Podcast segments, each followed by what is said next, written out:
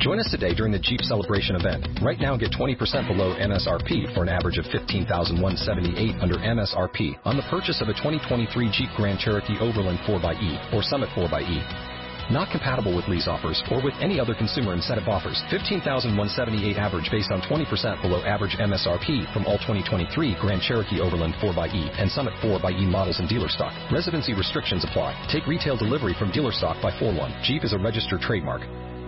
Los mejores ambientes para tu casa están en Viva Bonito de Liverpool. Encuentra en exclusiva la nueva línea de productos Marta de Baile Home con todo lo que necesitas para decorar tu casa. Vajillas, cubiertos, cojines, cristalería, manteles y decoración inspirada y creada por Marta para los que aman vivir bonito. Liverpool es parte de mi vida. Buenos días, cuentavientes. Hoy es viernes 4 de noviembre. Ya estamos listísimos para el fin de semana y estamos medio en vivo, medio grabados, medio repetidos. Hoy vamos a tener un programa especial increíble.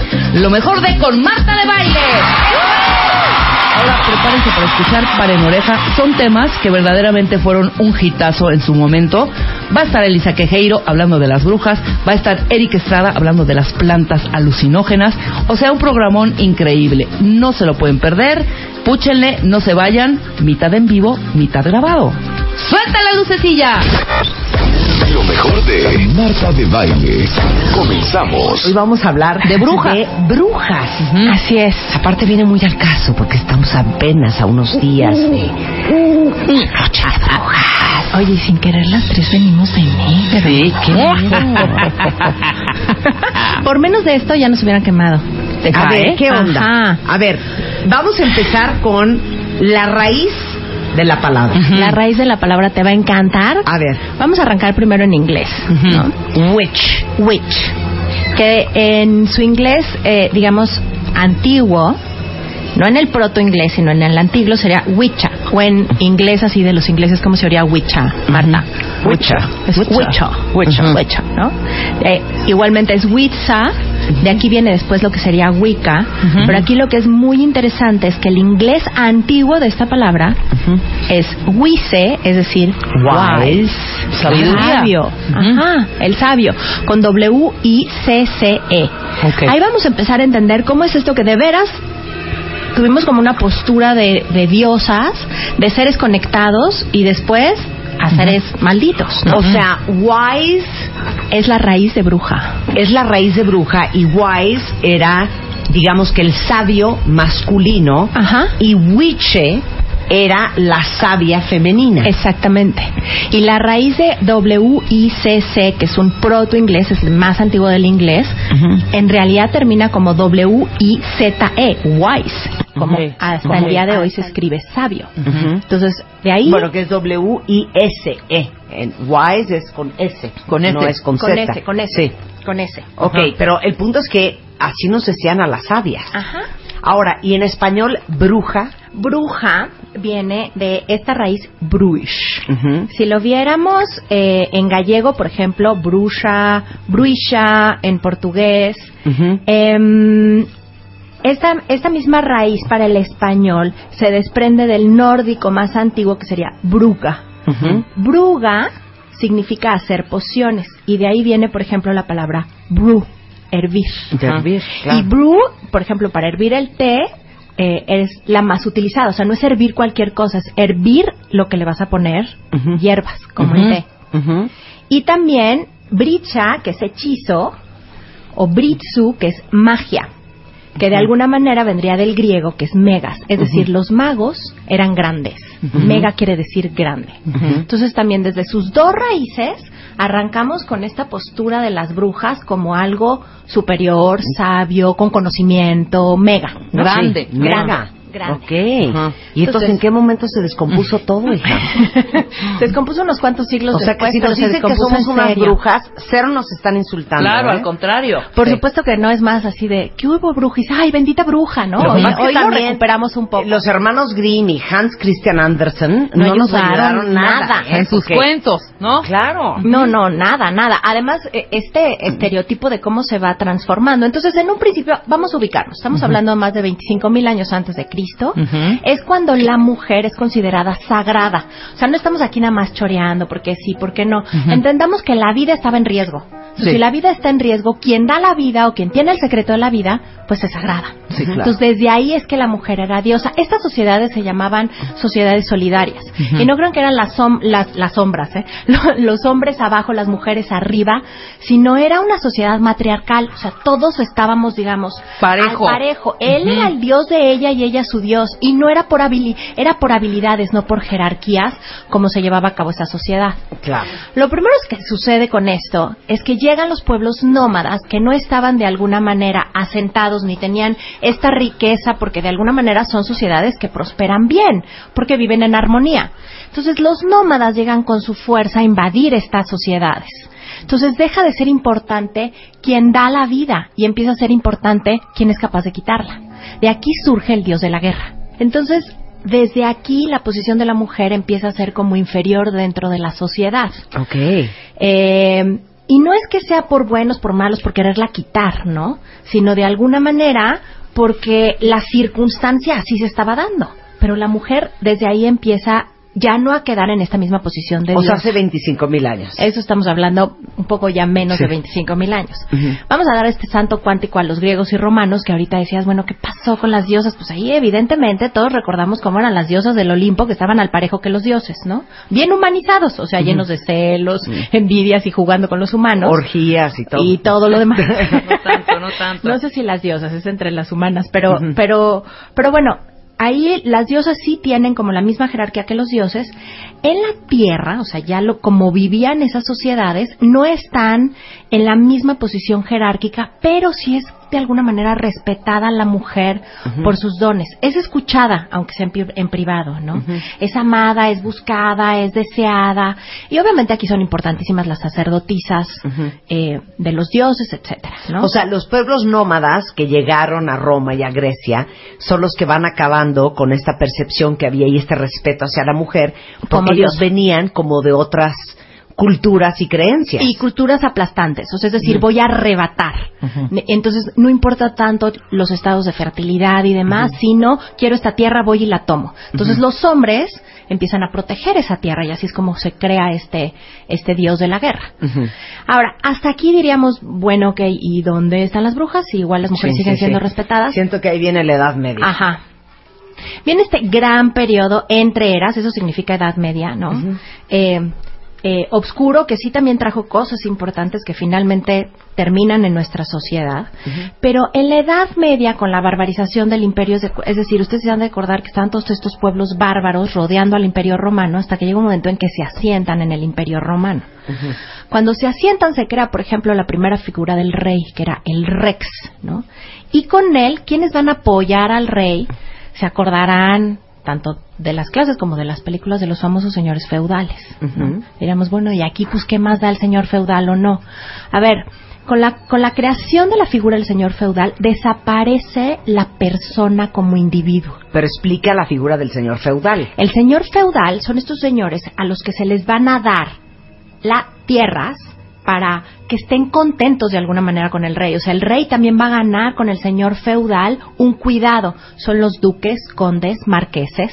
Algunos son familia, otros no son familia. Son jefes también de los mismos bárbaros que van siendo importantes. O sea, el rey le da a estas personas eh, tierras. Para que lo apoyen, para tenerlos contentos. Exacto. Y se vuelven. el territorio. En los señores feudales. okay. La cosa es que cuando les dan estas tierras, les dicen, y estas tierras serán tuyas junto con las plantas, animales, los cielos, las fronteras y las personas. Entonces, con eso, ahí van hombres y mujeres, pero ahí empieza la primera figura, digamos, de la mujer de desaparecer como un individuo. No son esclavos, pero son estos famosos vasallos que finalmente reciben pagas mínimas con las que comen, pero el señor feudal es el dueño de estas personas. Que hasta les cobra impuestos por vivir ahí. Exacto, y tienen que dar todo el tiempo porque el señor feudal le tiene que mandar al rey lo que la tierra esté produciendo. Entonces, ahora, la palabra señor cambia a partir, ¿se acuerdan cuando vimos aquí la historia de Eva y demás?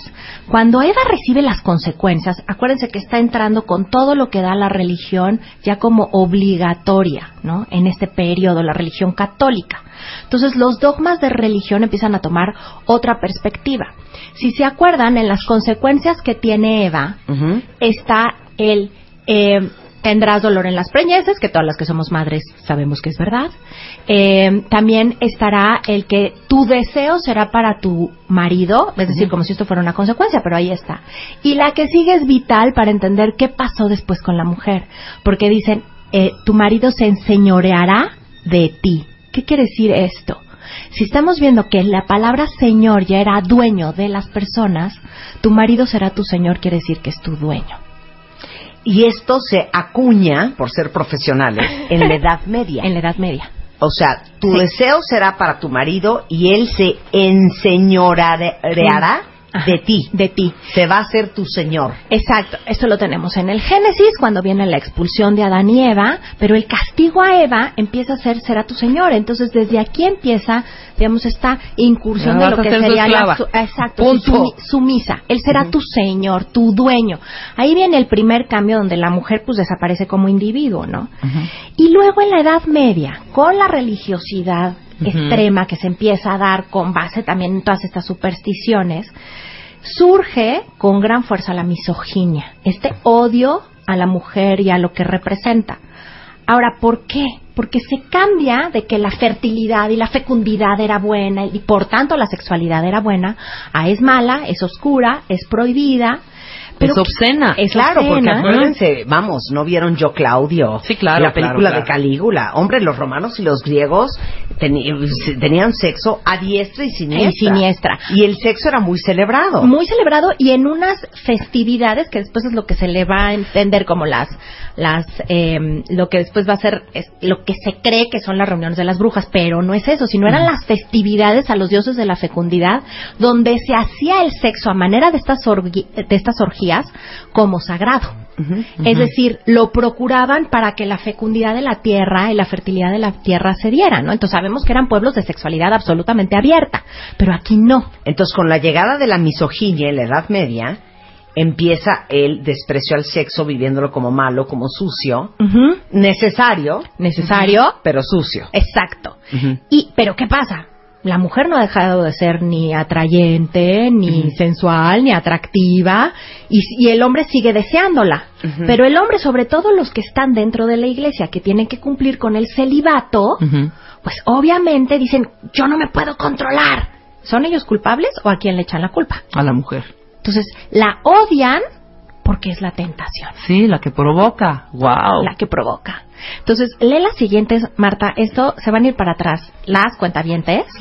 Hay las, estas citas nada más de cómo se percibe el pecado de Eva y cómo se percibe, por lo tanto, los deseos carnales de la mujer. Adán, el cual fue tentado por Eva y no por el demonio. Entonces ella, la mujer, es más amarga que la muerte. O sea, como quien tentó a Adán no fue el demonio, fue la mujer. lo peor visto, sino Eva. Eva es peor que el demonio mismo. Claro, es peor que la muerte. Estas ya son interpretaciones. Obviamente esto no está en la Biblia, pero es la interpretación de la mente de uno de los dominicos, pues, eh, eh, más tremendos que han pasado a la historia por lo que dejó escrito, porque esto está tomado del martillo de las brujas, pero léeles la siguiente. Sí, lee lo siguiente que está peor.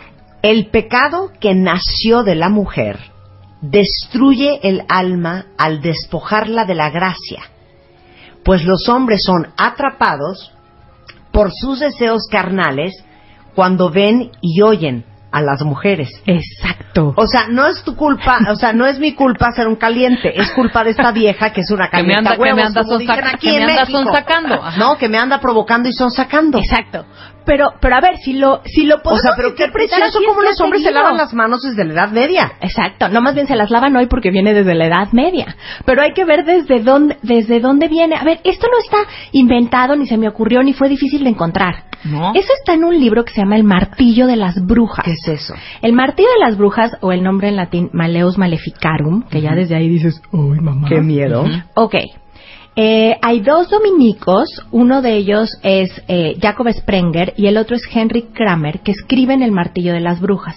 Estamos hablando de 1487. estamos hablando del siglo XV. ¿Por qué escriben El martillo de las brujas o por qué pasa a ser trascendente? Bueno, entendamos que este libro se convirtió en el manual literal para perseguir, eh, para atrapar, para juzgar y matar a todas las brujas de la segunda parte de la Edad Media, es decir, quitémosle la palabra bruja para matar a las mujeres. Pero se volvió, por ejemplo, datos interesantes de este martillo de las brujas, Marta. A ver, es la primera impresión de bolsillo que existe en el mundo. ¿Por qué? Había que imprimirla tanto que, para que lo tuvieran todos los jueces que le hicieron la primera impresión de bolsillo. O sea, su código civil. Sí, así, para que trajeran aquí el, el, manualito de cómo hacerle. Pero lo que es tremendo en este sentido es que el, eh, se vuelve el manual no solamente eh, para los sacerdotes dominicos del, del, de la Inquisición, sino también de laicos y de protestantes, que después los protestantes, en este sentido puritano de quererse separar de la Iglesia Católica, se vuelven todavía más tremendos persiguiendo a las brujas. Pero espérame, hay, hay que aclarar una cosa que está traumante, cuentavientes. Este libro, el manual eh, del martillo de las brujas, lo escriben estos dos dominicos, Jacob Sprenger y Henry Heinrich Kramer. A Heinrich lo habían destituido por su obsesión por seguir a las mujeres y hacerlas hablar de sus perversiones sexuales. Entonces él, junto con Sprenger, escriben el libro después de eso. para justificarle, a ver, a mí me corrieron de la iglesia no por mi culpa, me corrieron porque estas perras calienta, ya saben qué, me tentaban. Entonces, este libro sí se vuelve el manual para decidir a quién quemaban en la hoguera y a quién no.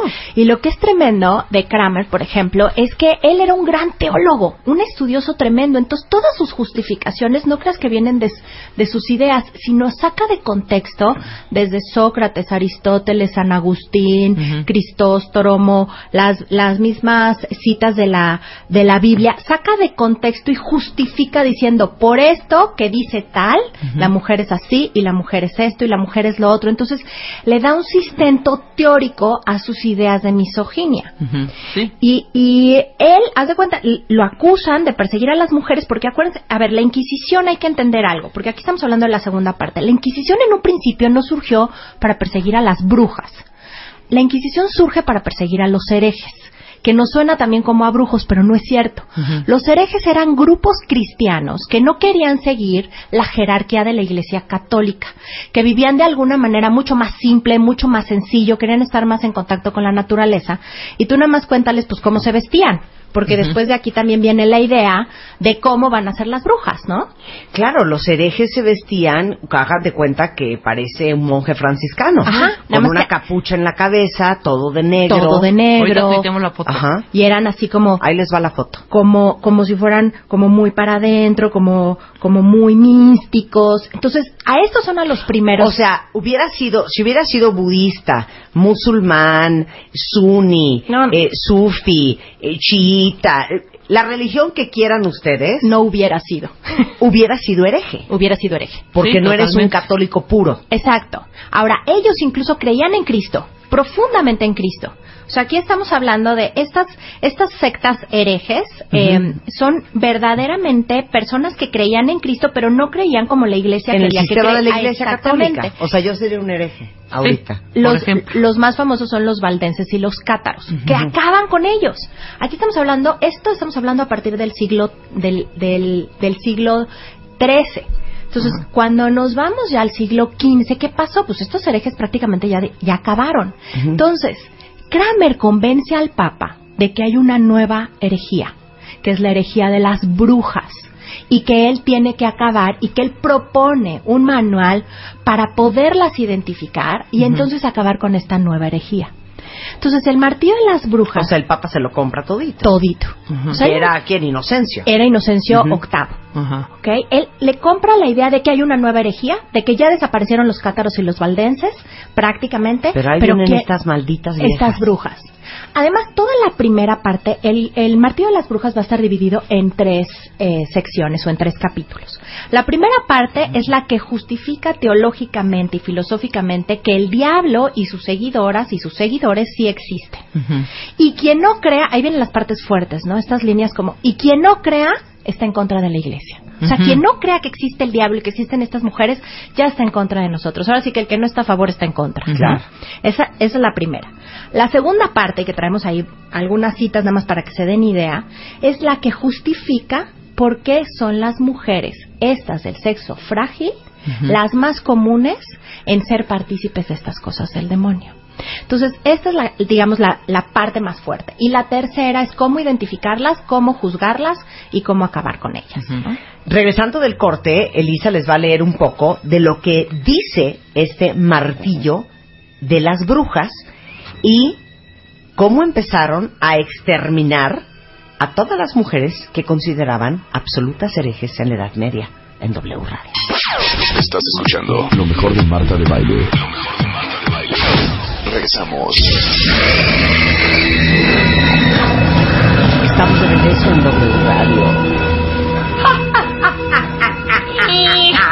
Estamos hablando de las brujas en, um, con Elisa Quejeiro, que es humanista, para que vean que no todo es arte con ella. Hoy estamos hablando de en qué momento pasamos de ser las diosas adoradas en el Olimpo para los romanos, para los griegos, a la Edad Media, en donde las mujeres eran acusadas de ser herejes por causarles tentaciones y pensamientos perversos a los hombres. Entonces nos quedamos hablando de eh, pues este bestseller en este aquella manual. época, este manual llamado es que fue el bestseller literal, el martillo de las brujas o el peor nombre que es el nombre original, el Maileus Maleficarum. Así es. Maleus, Maleus Maleficarum, que era un texto que escribían dos ex monjes dominicos, Jacobo Sprenger y Heinrich Kramer, de cómo identificar a las mujeres que eran brujas, por qué había que acabar con ellas y por qué eran un peligro para la Iglesia Católica. Exacto. Y el realidad... Papa Inocencio VIII se lo compra todo. Entonces, ¿cómo qué cosas decía el libro? Miren, por ejemplo, ahí les va. Todas las malignidades son poca cosa en comparación con una mujer. ¿Otra quieren oír? Venga. Cuando una mujer piensa a solas, piensa mal. La palabra mujer se usa para significar el apellido de la carne, que como las mujeres son débiles de mente y cuerpo, no es de extrañar que caigan en mayor medida bajo el hechizo de la brujería. Y como debido a este defecto, que fue tomada de una costilla curvada, es un animal imperfecto que siempre engaña. Y todo, todo ello queda indicado por la etimología de la palabra, pues fémina proviene de fe y mainus, ya que es muy débil para mantener y conservar la fe, cosa que esto ni es cierto, o sea, esta raíz ni era verdad. Existe. Pero cuando ponían todo esto, y esto lo tomo porque San Agustín decía, y esto lo tomo porque el Santo Padre decía, o porque Aristóteles también lo dijo, y lo dijo Sócrates.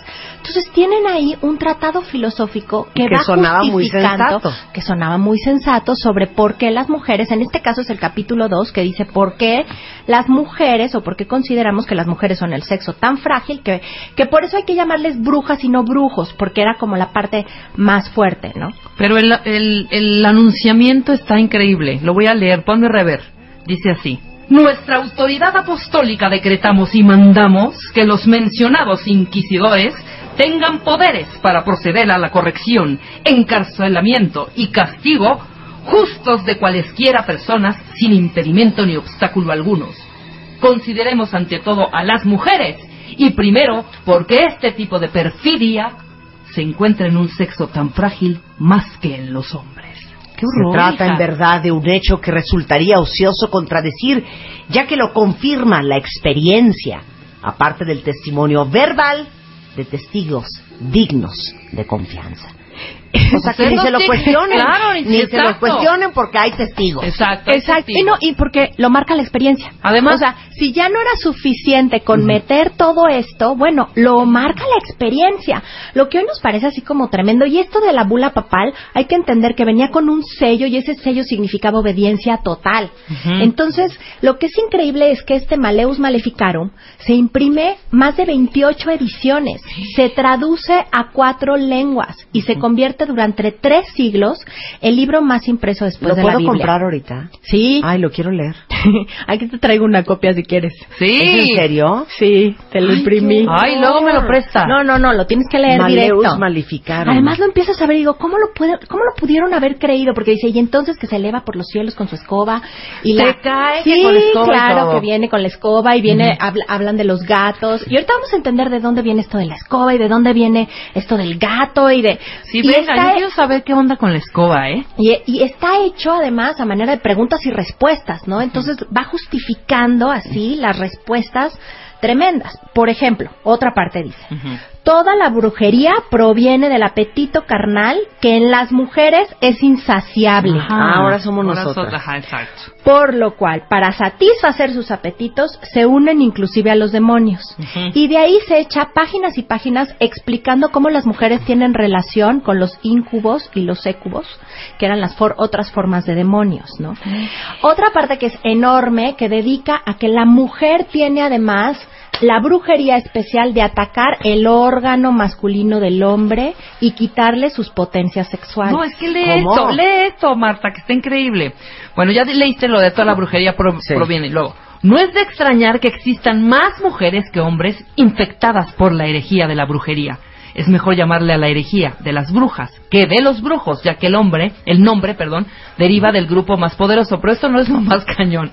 Y bendito sea el Altísimo, quien hasta hoy protegió al sexo masculino de tan gran delito y por lo tanto concedió ese privilegio a los hombres.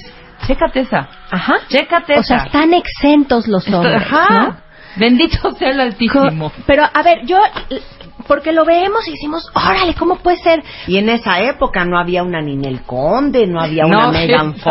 Fox. Imagínense No cómo le una hubiera Megan ido. Fox. Las No primeras había a las una que hubieran quemado.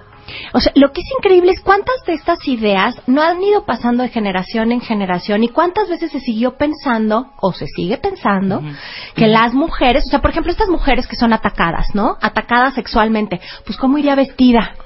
¿Qué habrá provocado ella? Claro. O sea, estas ideas se van No, se ha quedando quedado en la hasta hoy en genética día, ¿eh? hasta hoy en día. Por algo la violaron, ¿eh? Ahora, Exacto. Sí, Es qué horror. verdad, es verdad. Ok, ahora. Doña Elisa Quejeiro. Dígame usted. Se forma el Maleus Maleficarum, el martillo de las brujas. Y de ahí comienza ya La, la casa. casa de brujas. Bueno, venía, digamos que es como un puente, pero la casa de brujas, ¿por qué se le denomina a este periodo de la historia tan triste en Europa y que llegó también a Norteamérica? La casa de las brujas, porque llegó un momento que literal era una cacería, ya no era nada más como en la Inquisición. Vamos a entender la diferencia, por ejemplo, de cómo eran los juicios en la Inquisición y cómo terminan empeorando después con la casa de las brujas. Y entendamos esta parte terrible de que una vez acusado ya no te librabas. La Inquisición funcionaba así, de entrada por una red de espías. O sea, los párrocos eran espías, pero nadie sabía quién era espía dentro de los mismos poblados y podían hacer el juicio completo para una persona sin que ella supiera ni siquiera que estaba corriendo ese juicio atrás. Llegaba el inquisidor a los pueblos y daba un speech a toda la gente diciendo cuáles eran los pecados de herejía. Y les daban un periodo de tiempo, que ese periodo de tiempo se llamaba el periodo de gracia. Si en ese momento eh, confesabas que tú habías practicado herejía, esto es un poquito antes de las brujas, ¿eh? síganme. Sí. Entonces, ahí si confesabas que habías sido parte de la herejía, igual y ahí la librabas. Si pasaba el periodo de gracia y no habías tú llegado por tu cuenta con tu conciencia a decir, si yo he sido hereje, entonces ya no te perdonaban igual. Venía entonces la segunda parte, que era la de las acusaciones y los interrogatorios. Tú llegabas, Marta, ven acá, ¿Qué pasó? ¿qué hiciste? No, ¿De pues si yo no hice nada, ¿de qué me hablas? No, no, ¿cómo que no? Tú sabes perfectamente qué hiciste No y quién nada. te vino a acusar. He venido a misa todos los días. Pues, ¿qué hacías en la misa? ¿Acaso escupías en el piso? ¿O pisabas la, la cruz? ¿Qué has dicho entre dientes en tu casa? Pues el otro día estaba yo bien furiosa porque mi cuñada me hizo una maldad. Y entonces blasfemé en contra de ella. Mm, ¿Tu cuñada es tu enemiga o es tu amiga? Pues yo pensé que era mi amiga, pero me estoy dando cuenta que es mi enemiga. Pues aquí lo que tengo yo veo que me estás mintiendo. Y era una hoja en blanco lo que tenía. Tenían permitido engañar, tenían permitido, y así estaba permitido engañar, eh, eh, formar estas envidias y estas cosas atrás, hasta que tú terminaras diciendo, bueno, ¿qué sí, qué sí hice y qué no hice? Puras calumnias. No sabías. Al final, no sabías de qué te acusaban ni quién te había acusado. Pero terminabas sabiendo que tenías que confesar y entraba la parte de la tortura. Pero a ver, nada más, espérame, para ahí. Ahorita no vamos con la tortura. Para ahí. Ok.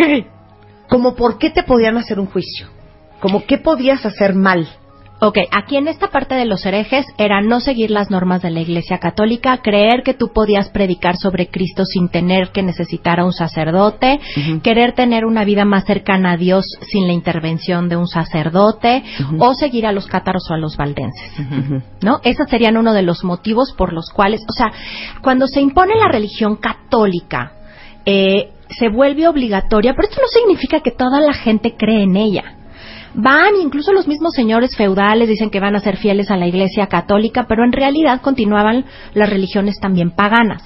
Que paganos nos suena a prohibido o a pecado, pero ojo, pagano, la palabra pagano viene del latín eh, pau, que lo que significa es pueblo era la religión de los campesinos, eran estas fiestas que creían en la abundancia, en el contacto con todo. Vamos a ver después cómo el dios Pan, que es el, de ahí viene el panteísmo, porque creían que el dios Pan estaba en todo, cómo lo convierten después en Satanás.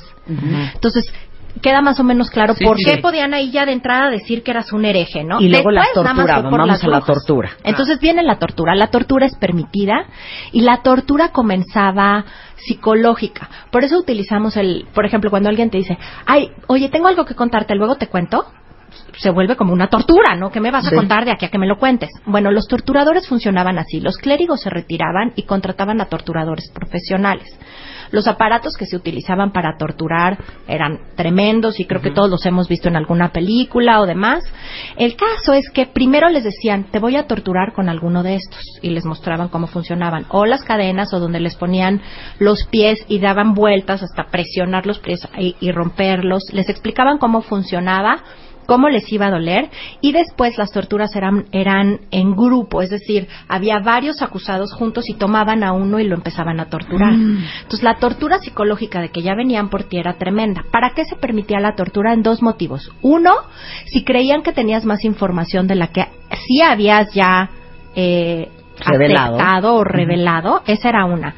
Y dos, para, sacar, para que realmente confesaras si tú seguías diciendo, pero si no soy hereje, pero si no soy hereje. O sea, no había de otra, tenías que decir sí o sí. ya estabas acusada. Sí, nada más que si decías sí, quiero ver qué te iba a pasar. No, espérate. Está terrible que te cuente. Exacto, porque como estaba permitido mentir, en un principio quien confesaba se salvaba de la hoguera, pero si no era suficiente y había confesado, lo siguiente era, si quieres reconciliarte con la iglesia, tienes que acusar a los demás herejes del pueblo aunque no conocieras a nadie. Entonces echabas a de, cabeza, a la vez. Entonces, la traición se vuelve parte del respirar en la Edad Media. O sea, no sabías en qué momento alguien de tu familia te iba a acusar. O sea, para salvar su pellejo. Para salvar su pellejo. O sea, ponen a la gente en tal postura que sale lo más oscuro de todos, no solo de los inquisidores. Y el que decide, pues no confieso, termina diciendo, pues quémame. O sea, yo no voy a hablar de mi hija, de mi esposa, de mi cuñada, de mi... Yo no, no sé quién más es hereje. Entonces, realmente para lograr la conciliación tenías que acusar a otros herejes. ¿no? Entonces, esos, digamos, eran los juicios de la Inquisición como tal y después venía el día del juicio que muchas veces los inquisidores no se presentaban. En un principio se hacían fuera del pueblo. Cuando veamos ahorita la casa de las brujas que ya estamos hablando del siglo XV vamos a ver que la casa de las brujas ya se hacían hasta en los mismos pueblos y que había todo un negocio también atrás de la casa de las brujas. Y como llevada a la máxima potencia esta parte oscura de ver como el otro sufre o ya no sufrir, cómo las ejecutaban, ¿no? Entonces, este así eran los juicios de la Inquisición. Y este cuento de que si se movía y trataba de salvarla vida mientras la ahogaban, era bruja, y si no se movía no era, ¿cómo es? Eso es, con, es, que eso es con la Casa de las Brujas. Vamos ¿Cómo empeora? a la, caja de la, Casa de las Brujas. ¿Cómo empeora los juicios con la Casa de las Brujas, no? ¿Qué año estamos hablando? Estamos hablando del siglo XV hasta el XVII, Ajá. ¿ok? Entonces, eh, la casa de las brujas empeora porque, como les decía, a ver, seguimos igual. Se vale engañar prometiendo la salvación y luego matarlas. Mucho más que en la época del, de la Inquisición solamente de la, de la persecución de los herejes. Eh, los clérigos llega un momento en que ya no se dan abasto en esta persecución de esta es bruja, esta es bruja, esta es bruja. Ya no funcionaban solamente por la red de espías y antes se tenía que comprobar lo que se acusaba. Ahora, con que yo quisiera acusar a Rebe, yo digo, Rebe hizo esto. Ah, ok, vayan por ella. A la hoguera. A la hoguera. ¿Qué había que hacer?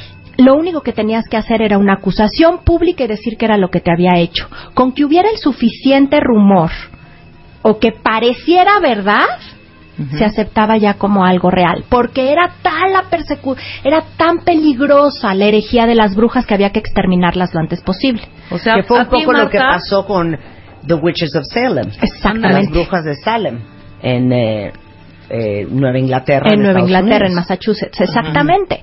Que es también deriva de aquí, pero viene de los protestantes, que te digo pero ¿por qué fue tan feo Salem? Salem lo que pasa es que es una niña, eran dos niñas que las cuidaba una esclava. Esta esclava venía del Caribe. Estas niñas eran hijas del pastor del pueblo.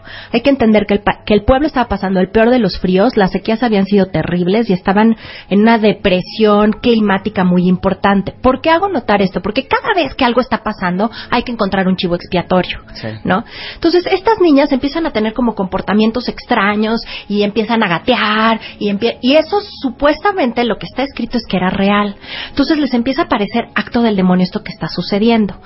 Esta esclava caribeña que las cuidaba, resulta que les contaba muchas historias, pues de donde ella venía, ¿no? Del fuego, de los cantares, de los espíritus. Y cuando a las niñas les dicen, ¿por qué están haciendo eso? ¿Qué, qué, ¿A quién vieron? ¿O quién es la bruja que les está enseñando esto? Ellas lo que hacen es que acusan a la esclava. Entonces la esclava de entrada no tiene cómo defenderse porque no tiene derecho a defenderse. O sea, como esclavos no tenían derecho a defenderse. A ella le hacen decir que si ella era, entonces tenía que haber alguien más que también fuera. Y de ahí todas las jovencitas empiezan a tener como la atención de estos juicios y empiezan a acusar unas a otras a las mujeres en Salem. Y sin más eh, buscar si era verdad o no era verdad, en este aparente es verdad y hay que terminarlo antes de que ellas terminen con el pueblo, las fueron quemando unas a otras. Después se descubrió que estaban comiendo unos panes, o sea, esto, mucho tiempo después, estos panes tenían una cierta sustancia que provocaba convulsiones y provocaba también alucinaciones. Y como no encontraron cómo hacerle en ese momento, pues quién va a ser, pues va a ser la caribeña, que era una muchacha negra y que era una muchacha esclava que no tenía cómo defenderse. Claro. Ahora, aquí sí es el perfecto dicho de si te corras te tiro y si te quedas te mato. Ah, claro. Porque el rey de Inglaterra se le ocurrió hacer el witch pricking. Está terrible. Que era pinchar a la bruja y si no sangraba era bruja. Y te sumergían en agua. Si te movías y tratabas de nadar, eras bruja. Y si te ahogabas y te morías, entonces no eras. No eras, pero ya te moriste. Pero ya te moriste. ya te moriste. O sea, no, no puedo creer. Es verdad. Y él así de, ¡auxilio! Ya no puedo respirar. Es una bruja. Es una bruja. Y quémela, ¿no? Sí, claro. Ya se ahogó. No era. No era. Ay. Dios la tenga en su santa gloria. En su santa gloria y nos evitamos que una más fuera a ser. Lo que es tremendo es que este, este rey, por ejemplo, escribe también otro tratado de, de monología, ¿no? Y es el que se le ocurre porque como ya no se dan abasto, antes los, los eh, em, eh, todas las cortes de la Inquisición duraban mucho tiempo, pero aquí querían ya acabar rapidito. Entonces, a ver, pínchala. Y está comprobado después por un médico de la época que una mujer cuando está en un terror, o un hombre cuando está en un terror muy fuerte, si tú lo pinchas rápidamente, la, la, la sangre se coagula del mismo miedo, porque además las desnudaban, era muy denigrante. O sea, por ejemplo, las desnudaban completas, lo que hacía este señor que hablamos, Kramer, por ejemplo, que no le llamó la atención primero al, primer obispo que, que, que, lo acusa, porque además no dejan de ser dominicos, nada más dice, oye, esto está muy raro que a todas las herejes que llama son mujeres. ¿Y por qué les hace hablar de sexo? O sea, solo les hacía hablar de sexo. Y después lo que hacían es que les levantaban las faldas, las tenían todas cubiertas las faldas arriba de la cabeza y en la parte de las piernas las estaban pinchando a ver si sangraban o no sangraban. Entonces cuando se coagulaba ahí entre el frío y el miedo, entonces, ah, no sangra, es bruja, a la hoguera. Había tres formas de matar a las brujas. Una, la famosa hoguera que, que sabemos que eran estas pilas y pilas y pilas de, leña, eran horas lo que tardaban en quemarse. Si alguien se apagaba de ellas, ponían leñas húmedas, porque entonces morían antes de asfixia que de quemada. O sea, por inhalación de dióxido de por carbono la, que por, por la, quemada. inhalación. La otra forma era la horca y la tercera era el caldero, ¿no? Que era echarlas en estas ollas gigantes hirviendo, las echaban vivas. Ay, imagínense eso, cuentavientes, qué cosa más fuerte. Ahora, ¿cómo saber si eras una bruja o no eras una no, bruja? yo hubiera Ahí sido super bruja, güey. Y No, tú bueno. también con lo de tus plantas. A ver. Hubo, hubo un sacerdote lunares. jesuita que ahorita no recuerdo el nombre, pero se los mando igual por Twitter, ya saben, Elisa Kay. Pero este sacerdote jesuita, él defendía mucho, fue de los primeros en empezar a alzar la voz. O sea, no, es que no somos todos brujos simplemente porque no a todos nos han torturado. Y luego le decían, ¿por qué se volvió de pronto su cabello tan blanco? Y decía, ¿cómo no se, va a, no se va a volver blanco después de ver a cuántas mujeres inocentes se ha procesado? Ahí les va. ¿Sí o no? Te salvabas de ser bruja. Si no estabas casada, había más propensión a que fueras bruja, es decir, si no te habías casado a tiempo o eras viuda, porque no querías estar sola, entonces querías estar con el demonio. Si le gustaba andar sola, así irse al bosque, caminar tantito sola, qué alejarse del pueblo, qué rara. Si amaba la naturaleza, si tenía, si le gustaban las flores, las plantas, los árboles, los animales. Si veía por mucho tiempo la luna, esta relación eterna que se tiene eh, con la luna y las brujas, ¿no? Que supuestamente la amaban. Si tenía por mascotas burros o gatos. ¿Por? Porque los gatos, bueno, vamos a ver que de entrada las mujeres que estaban solitarias tenían como estos gatos. Entonces es solitaria, puede ser una de estas mujeres que sea bruja. Y dos, porque el demonio supuestamente se apoderaba de los gatos y entonces vigilaba que ellas no fueran a ser infieles al demonio. Si, habría, si sabía de plantas y remedios, o sea, si sabías que la manzanilla era buena o era mala, hay de ti. O el romero, o la sí. ruda para el O el cólico. gordolobo. O el Ok, gordolobo. para ahí, regresando, otras razones por las cuales posiblemente durante la casa de brujas pudieran haber pensado que eras bruja con Alicia Quejeno en W Radio. No se vayan. Estás escuchando lo mejor de Marta de Baile. Continuamos. Nos quedamos hablando de, eh, pues, este bestseller en Este aquella manual. época, este manual llamado Es que fue el bestseller, literal. claro. El martillo de las brujas, o el peor nombre, que es el nombre original, el Maileus Maleficarum. Así es. Maleus ¿no? Maleficarum. Maleus Maleficarum, de cómo identificar a las mujeres que eran brujas, porque había críticas que podrías tener que te hacían creer que eras una bruja. Entonces vuelve a repetir las primeras cinco. Las primeras cinco, como dijimos, si, le- si está sola, es decir, no está casada o ya es viuda. Si le gusta caminar por sí misma sola, si le encanta la naturaleza, si ve por mucho tiempo la luna, si tiene gatos o burros por mascotas, porque los burros decían que se convertían en estas cabras en las cuales ellas se montaban para ir a los alquerres, ¿no? Eh, también si tenía lunares en el cuerpo. O sea, un mal lunar ya era señal de que eras bruja. Y hay de ti si habías nacido con un lunar rojo, porque también en esta época niños, eh, muchos niños fueron sacrificados porque creían que ya eran hijos de brujas o que iban a ser entregados al este. diablo. Mira tu lunar, tu verruga. Ah, el porque ojo. además más decían que en las reuniones con el diablo agarraba la pezuña el diablo y justo te marcaba en la cara. Entonces ahí, pero sin decir agua va, ni pinche, ni, Pero ni si imagínense el agua todos o sus no. hijitos que tienen lunares de nacimiento, cuentavientes, los hubieran quemado en una hoguera. Es que sí, porque lo, lo podemos contar y decir, ¿cómo puede ser? Pero decir, a ver, esto no fue hace tanto, o cómo las ideas de pronto se convierten en realidades, ¿no? Nada más por tener una malformación infantil.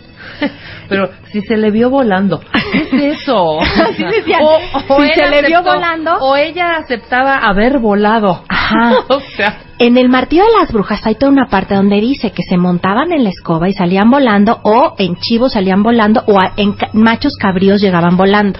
Esto se toma cuando no agarra a estos filósofos y a estos pensadores de la antigüedad y no dice que nada más por la experiencia él lo sabe, lo que toma dice, esto lo digo porque en una confesión de una bruja esto es lo que sabemos. Claro, ya vimos que esas confesiones son con base en la tortura, entonces estas mujeres Claro. aceptaban lo que fuera. Claro. Hubo algunas que en este tiempo de gracia donde decían, piensa bien si has hecho o no, decían, es que yo ya volé, la verdad es que sí volé, sí volé y fui a un encuentro. Resulta que las mujeres sabían hacer un ungüento a base de belladona, acónito, que todos los que toman homeopatía les va a sonar estas plantas. Eh, acónito, belladona, también tenía un poco de opio y eh, mandrágora. Y estas mujeres, cuando no estaban los hombres que se iban de guerra en estas guerras santas y demás, para huir de los señores feudales, para huir de todos estos clérigos que todo el tiempo se untaban, porque cuando ellas se untaban estos ungüentos entraban en un proceso de libertad. Claro, les provocaban unas alucinaciones brutales en las cuales decían de aquí soy y también unos placeres eróticos sexuales que pues creo que todos nos podemos imaginar que no vivían, ¿verdad? Claro. Que estaban un poquito castradas. Claro. Entonces, con este ungüento de las brujas, pues había unas que llegaban y decían, es que yo sí volé. Entonces, por eso vuelan. ¿Y en qué volaste? En la escoba. ¿Qué era lo que estaba más presente en las casas? Sí, la escoba. La escoba. Es muy chistoso porque decían, si la escoba está puesta para arriba, ninguna bruja entrará. Entonces, todas las que no querían que las acusaran o llegaba el inquisidor, volteaban las escobas para arriba, ¿no? Por decir, nosotros no somos brujas, pero si la escoba está puesta para abajo, y tenía, la idea de la escoba no la crean las mujeres, la crean los hombres, porque tiene esta forma fálica. Finalmente, entonces el utensilio más utilizado y que le untaban el ungüento y pues era el vibrador del momento, en el siglo claro. XV al XVII. Si no se, le- si no se persinaban en la iglesia, Si no se persinaban en la iglesia, eran sospechosas. Si escupían demasiado, ujú. ese río. Si escupían demasiado o em, qué otra cosa, si salían volando, si se decían que ya había que ya había que ya habían salido volando, ¿no? Era eran algunas de las cosas por Mira. las cuales, si hablabas en una lengua extraña o sea, si murmurabas. o si cualquier otra persona decía que ¿Qué era, era? bruja. Exacto. Cualquiera de las anteriores ya aplicaba. Claro.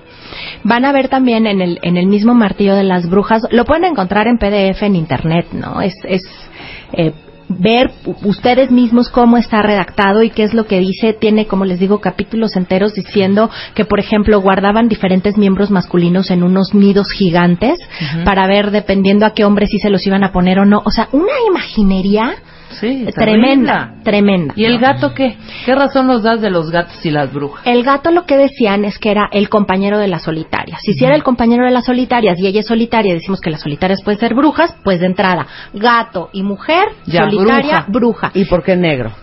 Fíjate que el negro, y que el negro esté como presente en todos estos alquerres, eh, en realidad los alquerres vienen de las ceremonias que se le hacían a Baco, al predecesor de Baco, que era Sabacio, por eso se le llamaban estas reuniones las reuniones de Sabbat, que luego se cree que tenían algo que ver con Shabbat, porque luego había que ahí pescarse a los judíos y de una vez, sobre todo en la Inquisición española, fue tremenda contra los judíos. Pero Sabbat o las reuniones de Sabbat y de las brujas no tienen que ver con Shabbat, sino tienen que ver con las reuniones que se hacían para este dios griego, que era Sabacio, que después fue Baco, fue Dionisio, o el dios Pan. Ahora ahí les va una imagen, unas imágenes de este dios para que ustedes me digan si ese Dios es el que nosotros decimos o que gracias a que pasó por los ojos de los inquisidores y de los... Un diablo. Es un diablo. Pero no era un diablo. O sea, tenía patas de cabra, cuerpo de hombre, cuernos, pero los cuernos es hasta la Edad Media y hasta la religiosidad que se ¿Dónde se los convierten que se convierten en malos. Antes los animales o los dioses que tenían cuernos eran los que estaban conectados con la divinidad. Eran como sus parabólicas para recibir la divinidad. Estos dioses se conocía dentro de- del panteón griego y demás, se conocía que eran muy desordenados, tremendamente sexuales, que eran los que buscaban a las ninfas o a los jovencitos o a las jovencitas, y se les hacía cada tanto festividades para tratar de buscar todo lo que diera fecundidad a la tierra. Claro. Ajá. Entonces, después, estas fiestas paganas quedan metidas de alguna manera dentro del pueblo, pero sobre todo quedan en la imaginación de los sacerdotes. Entonces ellos dicen que las mujeres se siguen yendo al bosque a encontrar con el diablo, que tenía esta forma de estos dioses, y que hacían todo un ritual para ser sus amantes. Una de ellas eran marcadas por el diablo, como hablamos de los lunares. Otra de las cosas de las que hablaban, por ejemplo, es que le besaban las nalgas al diablo. Claro. Y entonces, ¿pero de dónde sale esa idea? De hecho, vamos a ver unas imágenes en el mismo martillo de las brujas, donde supuestamente están haciendo esto las mujeres. Estos dioses tenían dos caras. Entonces, dentro de las supuestas orgías que tenían, besaban la cara de atrás. No es que besaran el trasero del diablo, pero esta idea se queda y están haciendo como una malformación de lo que fueron las fiestas paganas de la fertilidad. Claro. No existían en realidad esas fiestas de Sabbat. Oigan, si quieren leerlo, se llama Maleus Maleficarum o el martillo de las brujas. Está súper interesante. Yo nada más quiero saber cuándo se ahorcó o se quemó a la última última bruja. La última mujer ahorcada bruja fue en 1779, diez años después en el 89 en Suecia, pero todavía en Francia hubieron dos casos más en 1826 y otro en el 56 que ahí no fue la no fue la iglesia ni fue la Inquisición ni los laicos. Acuérdense que también fue tremendo lo que sucedió cuando pasó esta a, formar parte los laicos a quitar a la gente a, las brujas, ¿no? Fue el pueblo los que todavía mataron a las últimas dos brujas, ¿no? O sea, 1729 más o menos las últimas. Mm, las últimas sí, y la última, última en Francia, 1856. Ay, yo tuve oportunidad de estar en, en Francia, en la capital de Normandía, que es Rouen, que es donde quemaron a, Juana de Arco. Claro. Ella fue una de las que se fue con, y, y con, con la Inquisición, ¿no? Ahora es interesante ver hoy en día qué pasa, por ejemplo, con estas historias como Wicked, o como maléfica, ¿no? La última increíble maléfica. Yo creo que es o sea, hoy hablamos de la parte histórica, qué pasó históricamente para que nos transformáramos de diosas a brujas. Pero estas historias empiezan a contar el otro lado, ¿no? O sea, ver que siempre hubo otro lado de la historia y que la bruja no es la bruja, como decías, es que los los hermanos Andersen no nos ayudaron nada, ¿no? Nada. los hermanos Grimm. Y los hermanos Grimm y, Hans Christian, Andersen. pues no nos ayudaron nada con sus historias. Pero finalmente las historias están tomadas de la misma gente, ¿no? Qué divertido. Padre, ¿no? sí, creo que sí somos brujas, de la misma escoba. Gracias, Elise. Gracias a ustedes. Lo mejor de Marta de Baile. Quiere llorar, quiere llorar. Este mes, en Revista MOA, llorar en la oficina y otros 36 errores que cometemos las mujeres en la chamba. En portada, Mariana Treviño nos cuenta la historia detrás de su éxito y su vida como Isabel Iglesias en Club de Cuervos.